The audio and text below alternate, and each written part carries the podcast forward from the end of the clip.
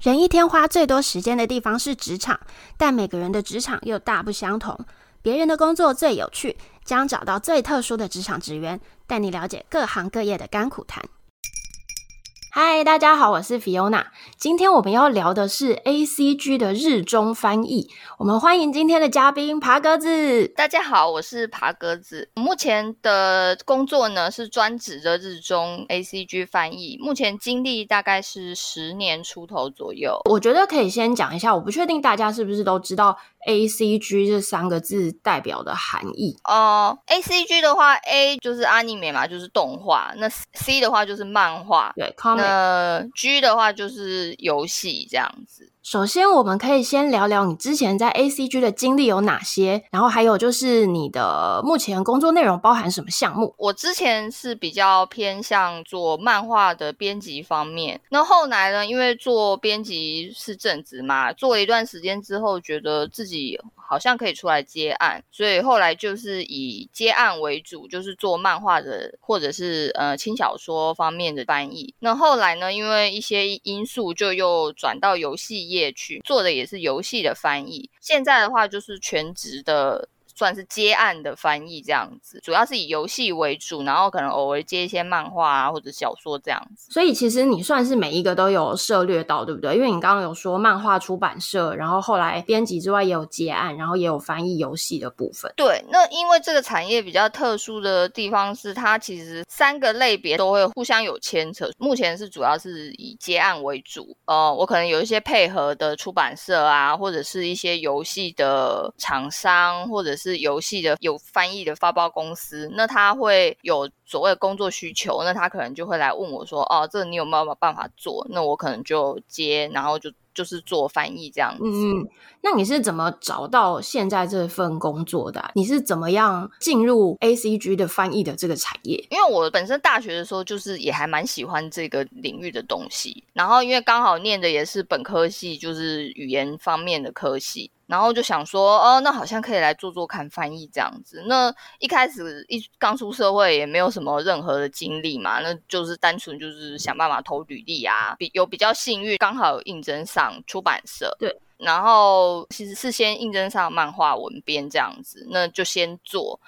但是比较特殊的一点是，我当初就想说啊，能投的经历我都投好了。我可能 A 出版社呢，我就先投了呃，可能漫画文编嘛，然后可能他有笔试，我就先去考了笔试。然后呢，过没多久呢，他们的呃轻小说的翻译呢，就寄信给我，问我说啊，我们有在缺就是轻小说的翻译，那你有没有意愿来测试写一下考题？那我想说，哦，好吧，反正我也还没有达收到结果，那就都写吧。嗯，所以我就都写了。那后来我就先接到了编辑的通知，就说哦好，你可以来上班了。我就说好，就去上班了。大概上班的第二天还第三天，就我在公司里面，对，就突然手机响起来，然后我就跑，可能跑去外面接，然后一接呢，就对方就跟我说，哦，我是那个 A 出版社的那个小说的翻译的相关部门，我们要通知你，就是你已经就是考试考过了。所以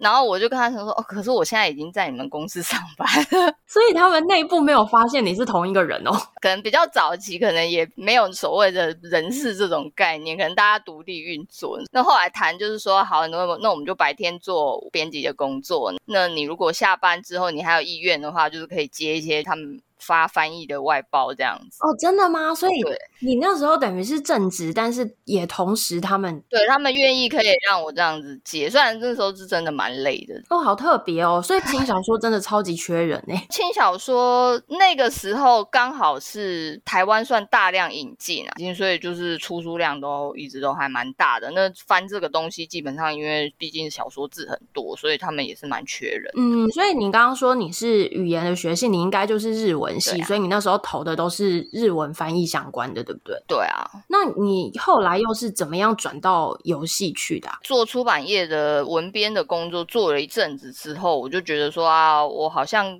可以试着出来自己接案为主，那我就先辞职了，然后就先做了大概几年的接案。那个时候后来出版业的稿子比较没有那么好接，再加上我也觉得翻整本小说也是蛮累的，然后我那时候就在想说，是不是要去找一些别的工作的时候，人力银行上面刚好有一间游戏公司的主管可能有逛到我的履历，他就跑来问我，他就说诶，我们现在有一个手机游戏，然后他是日本的，然后他要做成中文、嗯、那想问我说有没有办法就是进去他们公司，可能先用约聘的方式先帮他们处理这部分的翻译跟管理的工作，就说哦好啊，那我就去，就一直做下去了这样子、嗯欸、可是我也很好奇，因为你刚刚提到你第一份工作的时候进到漫画出版社，然后轻小说马上就说可以发案给你，那你是不是有准备哪些东西？否则其实你刚毕业，为什么他们马上就可以外包这个工作出来？哦，我大概大三大四的时候，因为我就已经对翻译有兴趣了、嗯、所以我那个时候其实就有自己在做一些练习啊。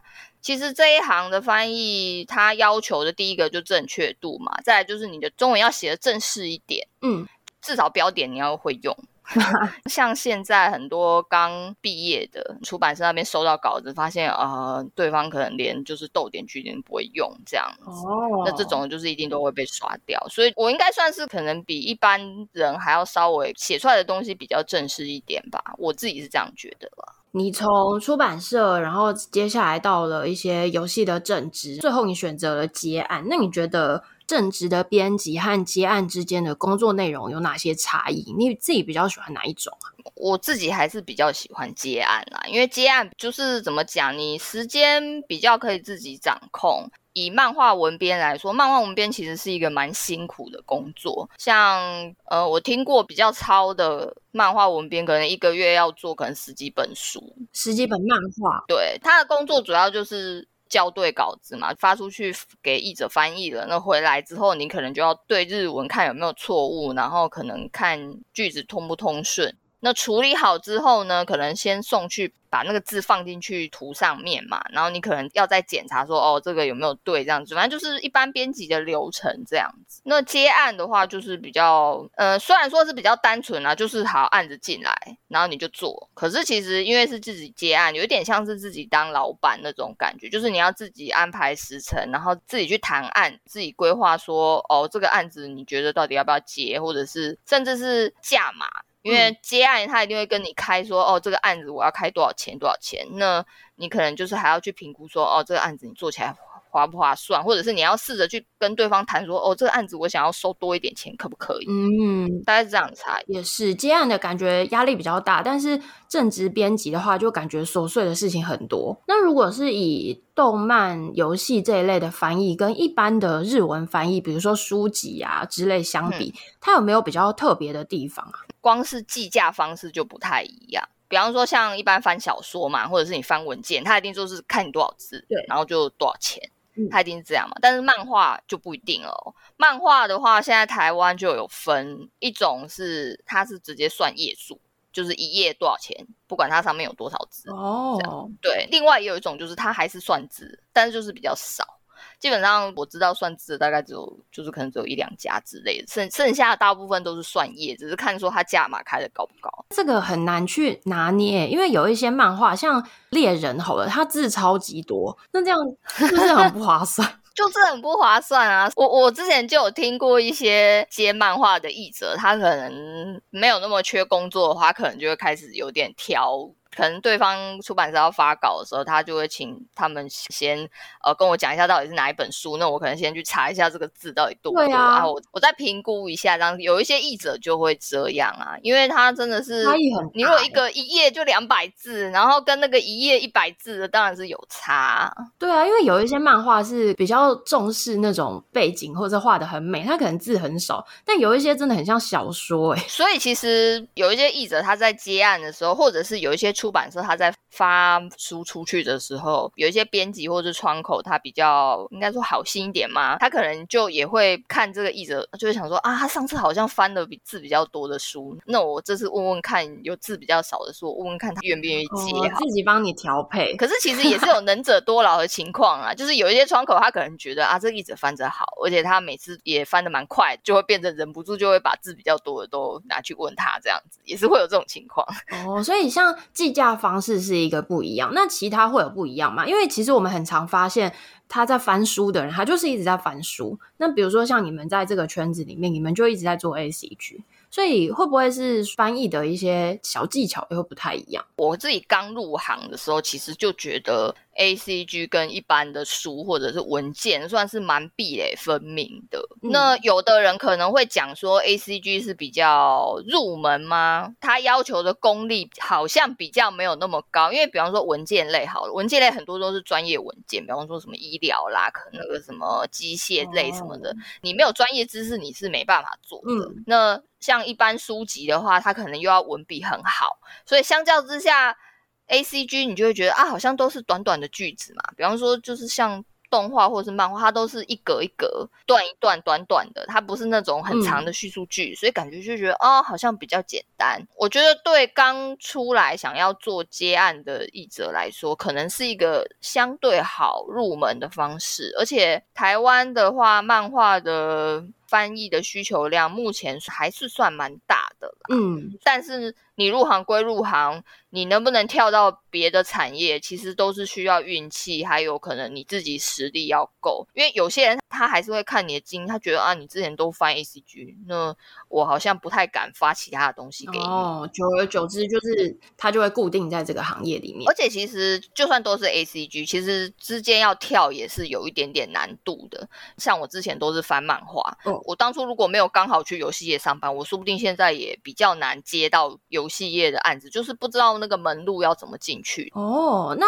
这两个漫画跟游戏之间哪一种比较缺翻译？我自己是觉得这几年好像都蛮缺的，以前是漫画比较缺啦、嗯、现在的话因为有一些比较大的翻译公司进来台湾了，就是游戏相关的，而且现在游戏要有中文是一个趋势，以前的话可能都会顶多日文英文就大家自己看原文，现在还蛮多就是都会要求说、哦、要做中文这样子、哦、游戏方面的需求算是多蛮多的。那这两种翻译最大的差异就是有没有画面，因为漫画它一定有图，对，然后你可以直接看到上面，你可以大概推敲一下它在讲什么，那有些句子你就可以看画面去猜它到底是什么意思、嗯、那游戏的话它是没有画面，它就是大部分你工作的视窗就是一个文件，然后可能一行一行的句子，但是游戏有一个比较特殊的地方是它的文件通常它每一行它会写注解，有点像是录配音的那种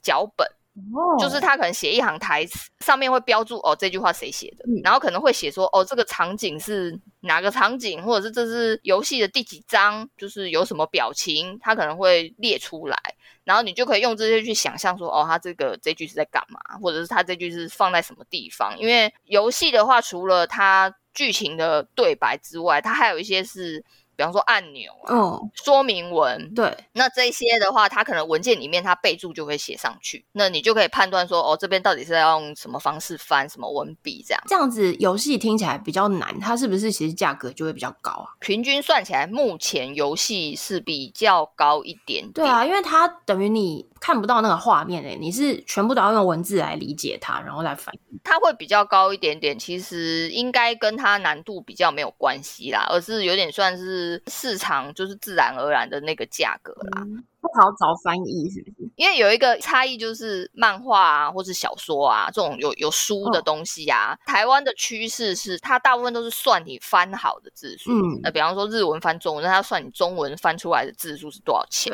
那游戏的话呢基本上应该九成吧都是算原文，因为它已经有电子档了，它计算字数很容易，它就直接算字数然后跟你讲哦这多少字多少钱。以日中来讲的话日文翻成中文字数大概会少大概两成左右、oh. 所以它价码就会有差异了。原来如此。对，游戏业也有一个跟漫画比较不同的地方是因为游戏嘛它有很多那种按钮或者说明的东西，它有可能大同小异或者是很多重复的、嗯、游戏业在发翻的时候它可能就会用软体去计算说哦这个句子它可能哦比方说百分之百重复，它可能就只给你算半价或者是只给你算三成的价格、哦、让你重复率多少然后去给你算比例。我是觉得这种算法其实比较公平啊，因为你多少字多少重复率就是多少钱，对，那就比较不会像有一些书籍翻译，像我之前当文编就有做过一些译者，他就是每一句话他都要翻得很臭很长，他想要钱多一点很多赘字对，这样不会被骂吗？这当然会被骂，这个基本上你一开始可以用这种方式骗钱骗几次、哦、之后编辑发现你你会用这招，对，他就会觉得你品质不好，那品质不好当然还是有个淘汰机制，他可能之后就会慢慢就会不发给你。对啊，要不然他们就想说为什么每次这个人翻出来废话都那么多，然后我们都要一直删这样子。对啊，那我想要问啊，因为我有自己有听说翻译的初期通常很多人会从成人向或是 B L 的作品开始翻，这一类的作品比较简单，这是真的吗？如果是以 B L 类来说的话，台湾出版社以漫画来说 B L 算是蛮大众的，嗯呃，所以我觉得如果我看这个现象的话，的确会觉得哦，好像从 B L 入门比较容易，但是我自己是不觉得这个业界有一定要从 R 十八 开始着手会比较好入行啦。虽然它需求这几年的确是有渐渐变大、嗯、就是有一点像是哦，你一开始都找不到工作，你只能去做那种人家不要翻的，我是觉得这方面还好。嗯，所以大家不会比较不想要翻这 R 十八 的作品？我觉得也有可能因为不想翻，所以它价码反而开比较高，但是它价码开比较高，那大家不想翻，为什么不想翻？第一个不是每个人都能够接受，第二个难度可能会比较高，因为其实像 R 十八 的作品，像你刚刚讲你觉得好像比较简单，漫画的话有可能啦，因为它可能有些就是都撞生词啊之类的、嗯、可是像游戏啊或者是那种小说，它可能有叙述句的，十八禁的、啊、叙述句其实不好翻、哦、因为第一个你要知道那些词汇，第二个句它很多都叙述动作的，那个其实没有很好翻，那其实反而难度是高的。对，其实我自己接触过，因为像现在游戏也有很多成人向的需求，那这方面其实价码反而比较可以谈高一点。其实有的时候还是市场导向啦，比较多人翻的东西，发包的人觉得啊，反正我找得到人，我价码就可以开低一点。那如果真的找不到人，或者是他很急，他价码就会开高一点。其实最终还是回归到这个基本的规则啦。哦，所以其实是因为现在这样子的作品变多了，然后不容易找得到人来翻的时候，它价码就会比较高。对，但是漫画的话我自己是觉得还好，漫画的话基本上价格就是那样，变成说 B L 有大量缺什么的，所以你如果要当漫画翻译，那你一开始不计较价格，你有案子可以接就好。或许出版社一开始就会先问你啊，你有没有办法接受 B L、哦、啊，这个就是对有一些难译者来说，他可能就要自己心里要打架一下可能有人在意有人不在意这样像我就知道一些同事，他可能后来当外包翻漫画的，有些可能就会感叹说啊，现在最近来问的都是 B L， 以前都有很多少年漫、呃、火影死神这种他们觉得比较好看的，那现在都变 B L， 然后他们可能就有点难以接受这样子所以其实翻到自己也觉得好看的作品，是不是真的心情会比较好啊？我自己的情况啦、嗯、如果有时候真的我自己非常非常喜欢、嗯、我有时候反而翻那时候会花更多时间。为什么？就是你很喜欢它，反而你翻每一句你都会很认真的想要把它翻好，那有时候就会钻牛角尖、哦、了解，就太想要帮它做到完美这样子，你就会得失心很重这样子你可以接到它，你当然还是很开心啊。如果今天有我很喜欢的作品，然后编辑来问我要不要接，我通常还是会答应啊。但是结果来看都是给自己找罪受啦，只是就是那种怎么讲，觉得很开心但是又很痛苦那种感觉。哦，那为什么现在是真的市场上少年漫画、啊有变少吗？我觉得以漫画来说啦，有可能是因为少年漫画不是都会出很多很多集。对，现在电子书是比较好买，但是实体书来说，你要在家里放那么多本书，然后你又要一集一集追，你又不知道它会不会断头、哦、出版社会不会后面不卖了它就不做了。对，就是会让人比较不想买，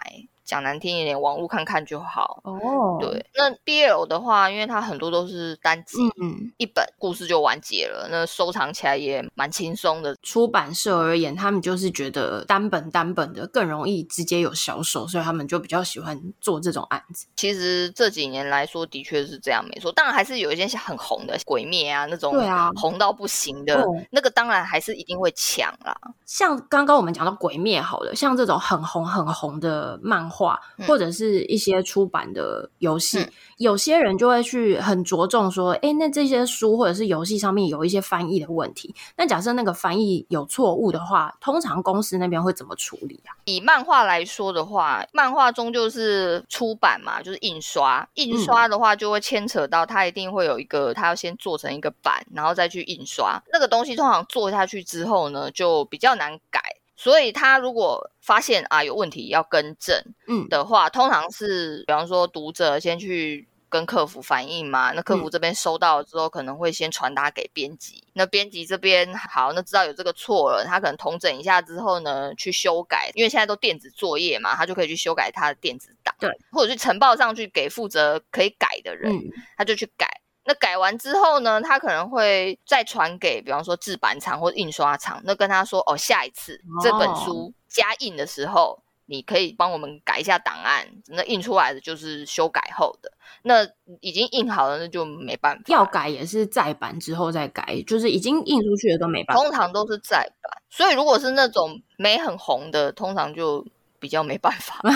因为它不会有再版，是这样吗？其实还蛮多漫画可能这一版卖完就没了，因为它可能一开始印的也没那么多，真的没什么人卖，会发声明说哎、欸，我们这边有什么错误有更正之类的吗？一般来说是不会啦，很知名的那种小说或者很大家都知道的那种书，有可能它真的错误很多，然后读者疯狂吵的时候的确有可能会发一个公告以游戏来说，游戏其实也是有类似的情况，比方说游戏公司他可能在找翻译的时候，他可能先找了中国的翻译公司呢，先翻了一个版本，再想办法把它转成台湾的中文，那可能转的不好，很多错误什么有的没的，然后可能被骂了，嗯，然后他可能才发个公告说我们会就是想办法修正什么什么的，就是可能要这种很严重的，这样一定要闹到很大，网络已经烧到不行，他们才有可能发声明，要不然一般就算我们有去说哎、欸，好像有翻译问题，大部分也都是之后再版才会解决，就是对啊，其实大部分都是这样、啊、因为你已经印出去了你也不可能改啊，除非说它库存里面的有可能说啊真的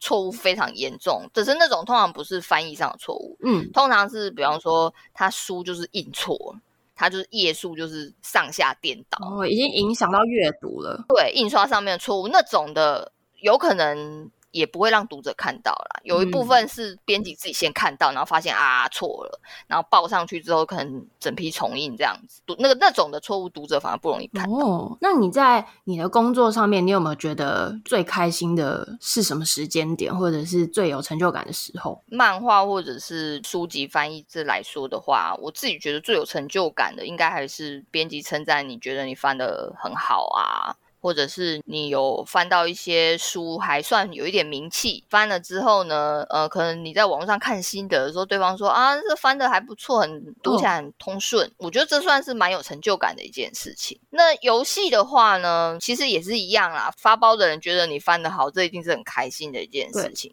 但是游戏有一个比较不一样的地方是做游戏翻译的时候大部分是不会挂名的哦，它通常就是挂比方说翻译公司的名字啦，或者是就是甚至根本也不会写这样子，你你都是隐身的，而且通常会签那种保密条款，游戏业的翻译通常就是像我翻过什么什么游戏我是不能讲的哦，真的、哦、嗯，所以就算玩家称赞你也只能爽在心底，因为他也不是称赞连那个游戏最后那种跑字幕都不会跑出来吗？那种的通常了不起就是放负责翻译的公司，或者是他的，因为通常那个游戏翻译公司一定有一个负责这个游戏的主管或者什么的，顶、oh. 多就是放那个主管的名字这样哦。Oh, 但如果是漫画的话他一定会挂译者的名字吗？是这样子，通常都会挂译者的名字吧、嗯、那如果你们翻久了是不是也会有一些歌迷，好像不是歌迷，翻译迷是这样说吗？有有，就其实 F B 上面还蛮多译者他们会自己开粉丝页啊，蛮有名的可能就会有一小批读者会去认这个译者翻的，然后可能会啊他看到是他翻的就会很放心的买，这样经营自己粉丝群的可以做得到。可是其实经营粉丝群一定是有好有坏啊，因为你有好的粉丝一定就会有不太喜欢你的粉丝，对啊，不批评的粉丝好像也是会有，对啊，对，这个其实就两面刃啦，当然一开始被称赞会很开心、嗯、可是后来我也会觉得有一些读者可能真的是比较不理性一点，点，有的时候做久了就会觉得呃，我后来主要转游戏的一个原因之一就是我觉得呃，游戏它至少、呃、我就是可以专注面对工作，我就不用再去想说呃，这样翻读者会不会骂或者是怎么样。嗯，所以听起来漫画压力比较大欸。嗯，尤其是你接到那种比较有名的，压力会蛮大的这样。好像是欸，因为越多人看，然后他们意见就会越多。对，然后像我之前有接过一些，我刚刚最前面有讲嘛，就是 A C G 基本上这三个他们都是互相有一点关联，比方说可能你翻漫画，然后那个漫画可能改成游戏啊，改成动画啊什么的、嗯、那比方说我接到一些漫画，然后他可能有出动画，然后我可能在翻的时候就会很犹豫，我到底要不要照着动画的翻，又不能照抄，但是又不能差太多，然后他名字到底要不要跟着翻，这个其实都是要考虑的问题。这是你自己可以决定，还是说你们会跟发包的那边讨论啊？以漫画来说的话，我可能会问一下啦，因为通常最后做决定的还是编辑啦、嗯、那编辑觉得要统一的话，他有可能自己会先列一个表，然后呢可能跟我讲一下，那之后就照这个表去做、嗯、那游戏的话，我之前在游戏业有一个比较特殊的例子，我在游戏业我负责的游戏，他刚好要做一个内部的合作，就是他可能要找一个 A C G 的作品，把他的角色放进去游戏里面，这样就联名那种感觉。对对对，然后他一定是要有一些剧情嘛、嗯、然后有一些人物的台词啊什么的、嗯、然后是跟那个作品有关系的。那因为刚好我之前待过出版业哦，那我拿到对白的时候我就想说，哦，这个好像要统一它的翻译的名称啊，或者是一些比较经典的台词好像要统一会比较好。嗯，然后我那个时候就有想办法去问到之前小说版是谁翻的，漫画版是谁翻的，有想办法找到可能同一个译者，然后就问他说，哦，我这边有一个游戏有类似的东西，你要不要翻？哇，你直接找那一个原本的人。对，或者是我可能要译名表，因为我还是可能还是跟出版社有一些以前的同事有联络，然后我可能就会询问他们有没有办法提供，因为通常出版社对这种资料他们是算比较开放的啦，通常去问大部分都还蛮愿意提供的。哦，那你有没有在工作上遇到那种比较特殊的经验？曾经在游戏业有遇过那种，虽然我是做翻译的、嗯、但是因为像刚刚讲的有合作案，然后他可能有谈很多不同的合作案，比方说他跟台湾的有合作，然后他跟日本的有合作，可能就变成呃，他跟台湾的谈合作的时候，因为放的是台湾的 I P，然后他可能那个角色本身是讲中文的，对，然后可能就变成可能由我们团队的人写好台词要送去给台湾的配音员配音，然后我可能就跟着主管就一起去看他们录音的情况这样子。所以你也要给他们意见嘛，看他们配音员的状况啊，主管给意见啦。哦，累积一个经验就是，哦，原来他们是这样配。那有些配音员他在配的时候他也会反馈，就是跟我们说，哦，其实我觉得可以这样讲会比较好。哦，我觉得这是一个蛮有趣的经验。而且在游戏业会有遇到一个情况，就是我们那时候在谈合作的时候，有一些 I P 它是漫画或者是动画相相关的 I P， 他可能台湾这边我们自己要做的、嗯、然后他可能就会跟我们说，哦，我弄了几本参考的漫画小说给你，那你有没有办法先写一个大概的剧情？就变成我明明是做翻译的，但是我那时候跟我的同事还是有帮忙写了一些剧情。可以这样子吗？就游戏业里面的从业人员其实有一些算是什么都要做啦。对啊，听起来这也这也太夸张了吧，就是你连故事都要帮他写哦。因为我那个时候进去游戏业，我算是游戏企划的工作哦，因为通常游戏业什么都要做，所以他通常游戏企划，尤其是那种日本的手游翻译过来的游戏企划，通常都是包含翻译游戏内的一些活动的策划、哦、然后或者是什么一些拉一拉杂的工作都要一起包，所以我那时候也不只是做翻译，我可能还要帮忙想剧情，想完之后还要帮忙可能把那个剧情弄成游戏画面上面呈现，比方说这边要放什么人物啊，场景要弄什么啊、oh. 我可能要去设定这样子。我觉得游戏感觉好像要很有弹性的人才能接，真的会的东西要很多。其实我觉得游戏企划跟编辑都是我觉得算是蛮有共同点的工作，就是他们都是为了呈现出这个内容，他们很多琐碎的事情都要去做，而且要负责整个案子的管理。我觉得跟我后来接外包也有一点相通的地方，就是它都有一个管理的成分在。嗯，你要自己抓时程嘛，你要自己去调配人力啊，或者是自己去想说哦，这个工作你要怎么做会比较好。我觉得这是对我后来接案算是蛮有帮助的一件事情。嗯，那接案有没有遇到一些印象深刻的体验啊？哦，有欸，就之前我有遇过那种游戏业或者是文件类的翻译，东西发过来了，然后他问我说，呃，这个到时候算钱的时候标点有没有办法扣掉不要算？杀价，他就觉得说哦，标点反正你都是原文什么标点你就打什么标点， 其, 其实不是这样啦、哦、但是他就会觉得说标点就是打个标点而已，他觉得呃，这应该不用算钱吧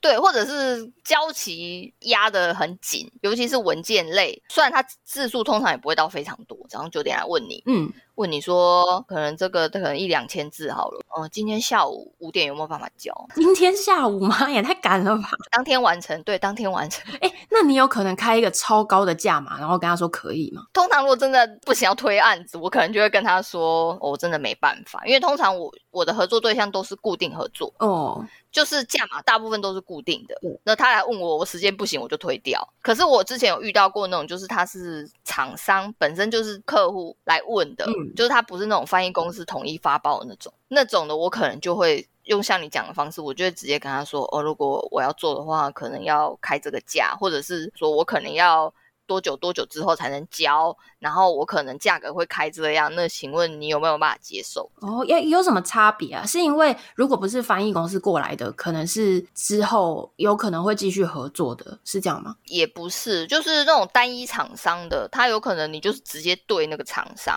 哦、不会经过中介这样子。嗯，不会经过中介，你谈价就比较有一个range可以谈哦，因为他有可能也不太了解 行, 行情多少，那反正他可以接受我可以接受，双方交易就成立了。嗯，因为少一个中间抽成的人这样子。对啊，那那翻译公司它通常有一定的规矩，嗯，虽然他们也是会可能会多少调价，可是它的调价有点像是那种上班族加薪那种概念哦，但不会到差很多、嗯、比较不会因为单一案子比较难比较赶而跟你一下子就答应让你调价，他有可能好，反正你不能做，那我就再去问别人这样。嗯，好像也是欸。对啊，因为反正他们有很多清单可以问嘛。那我相信应该有很多人会觉得是 A C G 的翻译是一个梦幻的工作，你自己觉得有哪一些特质或能力的人会比较适合做这一行？我自己觉得最重要的应该还是你要有自制力，因为除非说你是上班族，因为其实有一些翻译他是上班族，他就是进去公司里面做翻译的工作，然后他可能会有 K P I、嗯、那可能会有业绩，那反正他做到了，公司会在后面就是拿一个鞭子鞭打他，督促你做。对对对对对，那反正你又没做到要扣薪水干嘛有的没的。对，可是大部分的翻译都是接外包，那接外包就会变成就是看你自己有没有办法在你喊的这个时间内把它做完，品质有没有办法达到你开的这个价嘛，有没有办法让对方满意。我觉得这是嗯，要做这个工作蛮重要的一点，所以就是自制力要好。嗯、呃，我觉得反省能力其实也蛮重要的。有一些译者他就是做久了，他有可能为了赶速度啊，因为他案子接多了嘛，对，就想说啊，反正我就这样翻过去，那量很大，大家也不一定会发现有问题，或者是哦，质量会下降，就是那品质会下降这样子啊。嗯、那像我自己的情况，我可能会尽量，比方说像我接游戏，嗯，我就会跟翻译公司说。呃，你有办法的话你可能校对完，然后有什么问题你可以跟我讲。其实翻译公司他们有些还蛮乐于给回馈的，就是他们会跟你讲有什么问题，或者是他们会跟你讲这个专案他们比较喜欢什么风格，那你之后如果你有再接到同样的东西你就可以调整一下。我觉得这是蛮重要的一点，因为这一行你要做的长久啊，嗯，你评价还蛮重要，不能赶着把东西交出去，那品质呃呃勉强 OK 就好。久而久之，因为改稿的人他改得很辛苦，他下次不会想要发给你，对，他会觉得要改的东西太多浪费我的时间。对啊，哦，那我我有点好奇，因为像你刚刚有讲啊，翻译其实到最终他可能都会像你一样出来自己开工作室或是接案子，所以嗯，大部分的翻译就算在公司里面的他是不是其实也接了很多外包案啊？嗯，我这样讲会不会害到很多人？为什么？你是说这是秘密吗？大家不会讲出来？其实也还好，蛮公开的秘密啊。因为就像我当初在出版社，我也是对啊，有接外包，我那是同公司认可的。对对，你是正式的外包啊，不一样。对，但是我觉得还蛮多会另外找的，因为其实呃，游戏也可能好一点啊。嗯，出版社里面的不管是编辑啊，还是正职的翻译，我觉得薪水真的都比较低一点啦、oh. 所以我觉得很多人都会想要去找一些外务。那我之前在游戏业的话又有个、嗯、怎么讲，因为我之前单纯是待游戏业的话，其实我是接不太到游戏业的翻译外包的，因为我只是当个企划而已，我又没有认识什么其他厂商，我要怎么去嗯接触不到客户。对，那那个时候其实是一个蛮有趣的经历。呃，我在游戏业的时候我也是要把东西发出去给译者翻嘛、嗯、因为我有点像是管理的工作，然后我可能有一次就刚好接到一个我一起玩游戏的朋友，然后他就说我有一点想要试试看游戏翻译，然后我就说哦好、啊、那我发一份考题给你，你要先考过没问题了我才有办法发给你。然后他就好认真写了，然后我看完觉得嗯，虽然没什么经验，但是好像素质不错，可以培养，然后我就发稿给他了，就开始合作了。那那个翻译呢，他后来在我这边接接接接接接我这边的东西，他履历上面就可以写他有接了嘛。对，他后来就跑去应征就是其他翻译公司，然后就进去当正职。然后进去当正职之后呢，他就跑来问我说哎、欸，我们有缺外包，你要不要做？我, 我那时候虽然还在游戏公司，我那时候其实也是有点算是想说啊，多开一条线接一下看看其他游戏翻起来感觉怎么样好了，然后就就到现在了。哦，所以如果大学日文系刚毕业，然后他对这种翻译也很有兴趣的人，他就是应该要多做一些翻译的练习，然后当做他的应征的一些资料，对不对？我自己是觉得如果他真的完全都没有经历啊，因为像我当初大学毕业也是一样嘛。嗯，那 我, 我那个时候是履历表不通常会写自传嘛。嗯，自传的后面 我, 我觉得可以再多一样，你自己找一篇短文啊，或者是你比方说你想翻漫画好了，你就去去去找一篇可能两三页的漫画，然后你自己想办法翻译翻出一个你自己的版本。对，你在投履历的时候你就可以附上去，这应该是最直接的方法。嗯，那出版社有的他不一定会开，比方说他有时候不一定人力银行上面会放职缺，对，但是他其实有的时候还是会想要多增加一点那种人才资料，就是他可能存起来，哪天有缺人的时候他就直接从那里面找。对，所以其实我当初一开始入行的情况的，就是有些前辈他就会跟我说哦，你可以去找他们的客服信箱，出版社的客服信箱哦，就丢丢看，那反正嗯没回应就算了。对，这种的我会我就会强烈建议一定要附上你自己翻的一些东西，要不然他真的你没有相关经历，你又看起来刚毕业，他真的是不知道不知道要评估什么。对。对，不过要听起来就至少如果你要开始的话，你努力，然后是有一些门路可以试试看的，我觉得还蛮好的。嗯，对啊，而且其实现在我觉得有越来越多是蛮愿意放在人力银行上面的啦。嗯，其实现在去找一找多多少少有点，我觉得是比我刚出社会那个时候好找很多了。嗯，相对比较透明一点。对对对。那关于你自己的工作或者是行业，你有没有什么特别想要跟大家分享的事情？嗯，因为我现在就是除了自己接外包之外，我也有看一些朋友啊组一些团队，因为游戏案呢通常都是有的时候一次来可能十几万字，大量的你一个人根本做不来、oh. 但是又会觉得说啊不接很可惜。嗯，那我可能就会跟案主商量，就说哦那我们可不可以用团队的方式做，那我我帮你接洽就好，然后其他品质管理啊什么找人啊可能我我帮你做，弄一个团队去处理这个案子。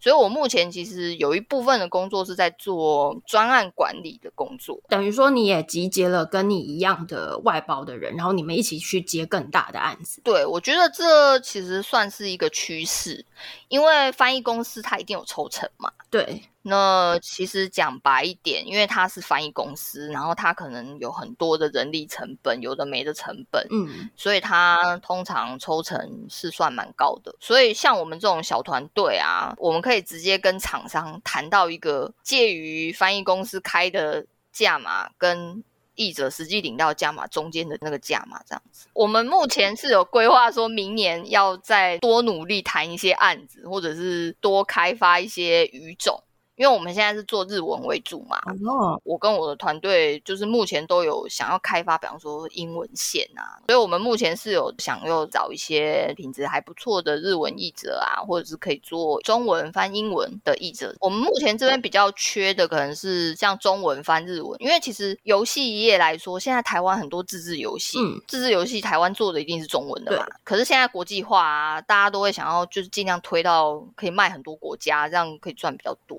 所以他有可能会想要翻成日文啊英文啊、嗯、各国语言，很多语言这样以团队方式去谈的结果，其实还蛮多都会想要做中文翻其他语言的。那最后你有没有什么特别想要跟大家分享的？嗯，我是觉得现在这个业界呢，不管是漫画小说或者是游戏，我觉得其实最缺的译者都是品质好的译者。嗯，虽然说速度也是很重要，但是我觉得品质好真的是大家最缺的。希望如果想入行，然后你又觉得你自己有这个热忱了，我是觉得其实可以多方尝试，努力进来从事这一行，那提升整体的品质啦，让这个翻译业界的品质越来越好这样子。嗯，其实我自己也遇过蛮多，不管是编辑啊或者是游戏业可能有校对，那他们可能都会跟我说好译者真的好难找哦，所以我是希望可以有蛮多新血进来、嗯、然后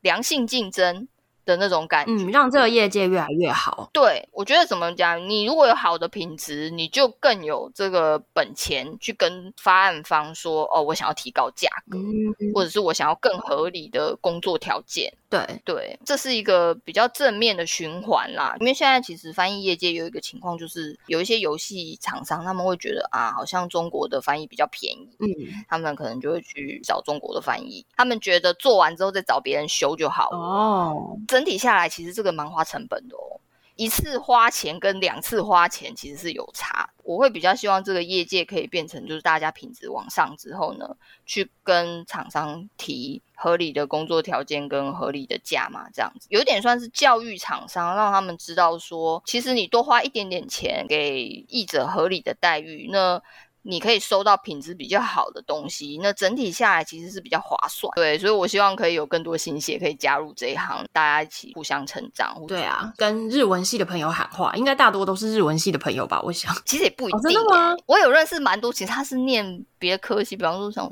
认识什么心理系哦，真的哦我之前有认识很蛮有名的译者，他本科是心理系的。那我们今天就谢谢爬格子来跟我们分享 A C G 翻译后面的这么多秘辛。嗯，谢谢大家，拜拜，大家拜拜。感谢大家的收听，如果你喜欢我们的内容，欢迎订阅我们的 Podcast 频道，别人的工作最有趣，并分享给你的朋友们。如果有任何建议都欢迎留言，也可以在简介处到我们的粉丝团或 I G 跟我们互动哦，非常期待大家的回复，拜拜。